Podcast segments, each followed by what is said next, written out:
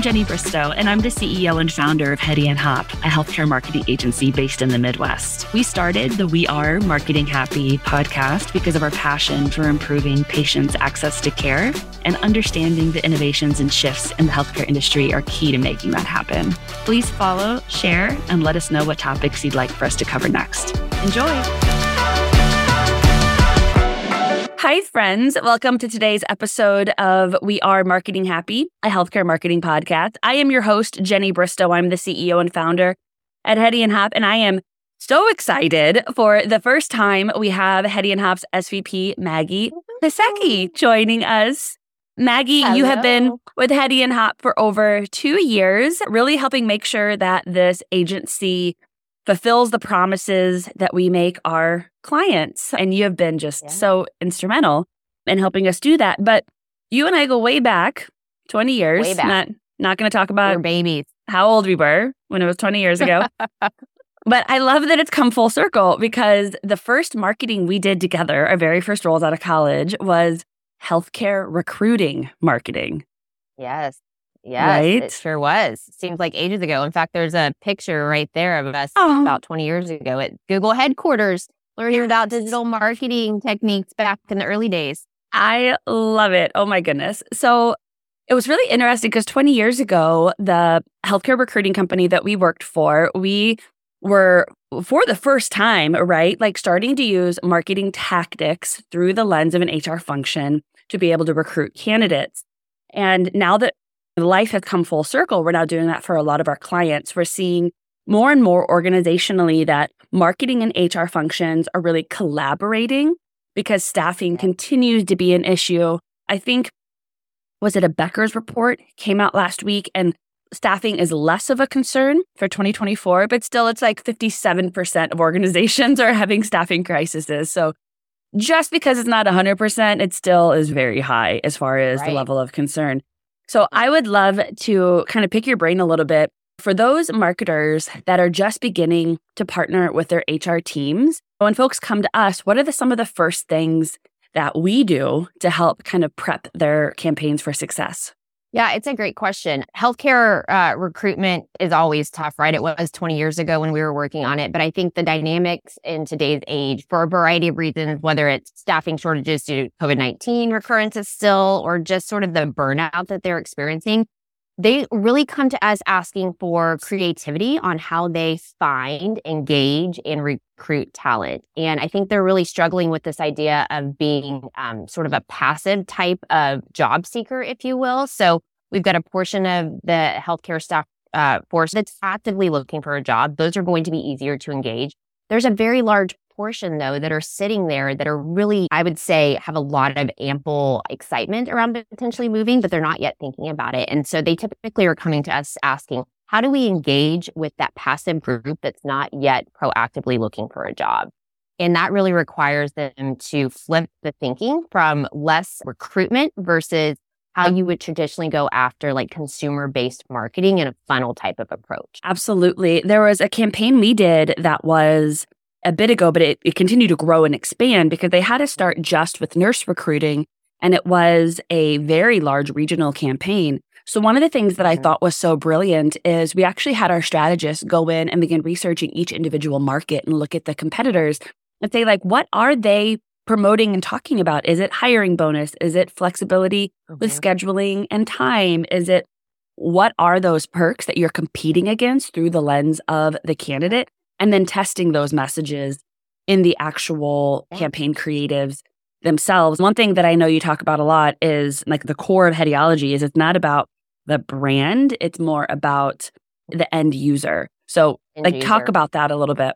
Yeah. So I think one of the other things that when a client comes to us is they'll have their core brand attributes. Like, why would someone come to work there? Right. So they get a bonus or they're getting better PTO or they're getting better flex time to go with their family. Those are all kind of the core things that you would expect as um, a healthcare worker looking to potentially shift jobs. But I think more importantly, where we can come in and really help flip the perspective of the recruiter is we have to be able to bridge those sort of brand driven attributes with the actual emotive needs of that actual healthcare worker that they are recruiting. So when you're in sort of that passive recruitment stage, you really need to engage with that individual on an emotional level, right? Changing jobs is a big deal. You're asking them to change in a uh, sort of kind of uphill their day to day. And for some of these healthcare workers, they've been with their healthcare organization for a really long time.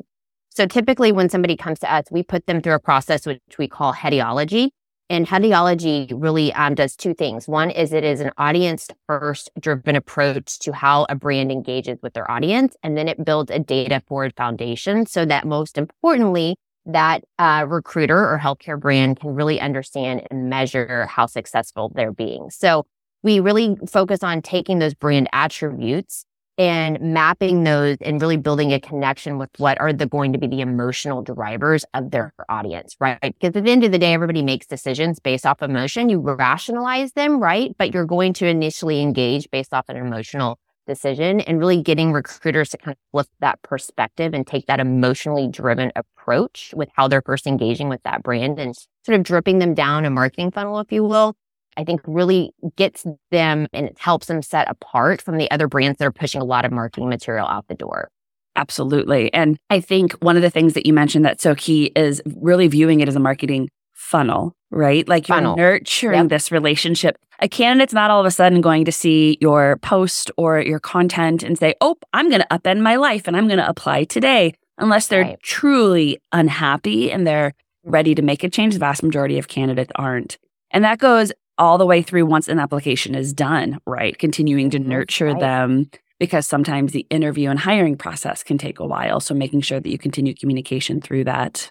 Right. So, well, and often the funnel for recruitment, if you will, typically starts at the point of application, right? So we often encourage them extend up, right? You really have to extend up into that general awareness and sort of building affinity of, right, why that candidate would be interested in your brand that can take a significant amount of time for passive type of job applicants or seekers. And so really spending a lot of time from the marketing perspective and turning that into recruitment and getting recruiters to think about that with that upstream type of work, I think is really critical as we move into 2024. Absolutely. So what are some key points or tips that you would give folks? We are already talking about like changing the messaging and changing the POV of the way that you're communicating and thinking about it. But if I'm a marketer and I'm sitting in my department, right now, all of a sudden I'm hearing all about these staffing shortages, but maybe there hasn't been an organizational push for our teams to work together. I feel like this could be a good mm-hmm. opportunity for people to be able to drive internal collaboration. But what tips would you give folks, whether their organizations are encouraging collaboration or not, to kind of start that process? Yeah, it's a good question. So I think for marketers and healthcare organizations, they have their own challenges, right? They're focused on patient acquisition, building brand awareness. Those are also really hard challenges in today's market. And then you've got the recruiter on the other side who's really focused on hitting numbers and getting bodies in the door, for a lack of a better word. I think the two can learn a lot from each other. If I was a recruiter in a healthcare organization as I go into 2024, I would be trying to think of how am I going to think about this differently of how we are building um, a funnel of applicants, how we are building more of a name for our brand within the healthcare worker space. So people do want to come work here. And I would be picking the brain of that marketer, right? So I would be scheduling time to try and learn from their patient marketing acquisition strategies. I also would be thinking less about the typical job board, if you will, or LinkedIn type of only funnel campaigns for the, the people that I'm trying to recruit. And I would maybe be thinking about exploring agency relationships and or tech platform relationships that can help me expand my reach for the type of healthcare workers that I'm trying to get in the door. Absolutely. I think one thing that we have seen, just as an FYI for anybody tuning into this, more and more organizations are having as large of a marketing budget for HR as specialty mm-hmm. service lines over on the patient acquisition side. So if that's not yet happening within your organization, that's something to raise raise a flag on and start having those chats. I think one of the things that I love so much in my role is I get to talk to so many folks in different groups across the country in figuring out and learning more about their team structure and their mm-hmm. budgeting process and approval process and the way that yep. they work with agencies or don't. And so that's definitely one trend that we've seen more and more folks do over the last five years is really budgeting and prioritizing marketing in that way. It's not just headcount. For HR, there's right. actually a literal marketing budget tied to it. Yeah. And I think the other key piece is testing, right? So we had a client, we worked mainly with the head of marketing. It was a regional healthcare system. This person, I think, was out to lunch maybe with a recruiting contact within the organization. And they started just talking about the challenges that recruiter had.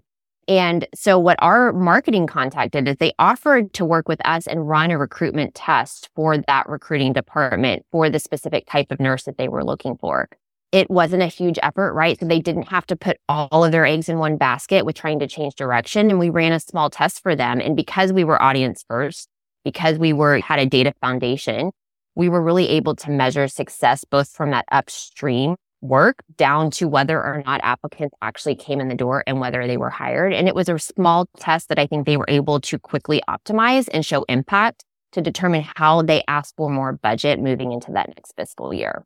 So that would also be another piece of advice. Small mm. test and measure and pivot quickly. Exactly. I love it. Well, Maggie, thank you so much for being on today. It's of always uh, fabulous for me to see your face, but also for sharing your insights for all of our listeners.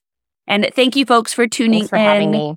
We will be taking a short little hiatus for the holiday. We're taking off two weeks so we can enjoy time with our friends and family instead of launching podcast episodes. But we will be back in January with weekly Friday episode drops. Exactly. So tune in then. And in the meantime, have a safe and fabulous time with your friends and family. Take care.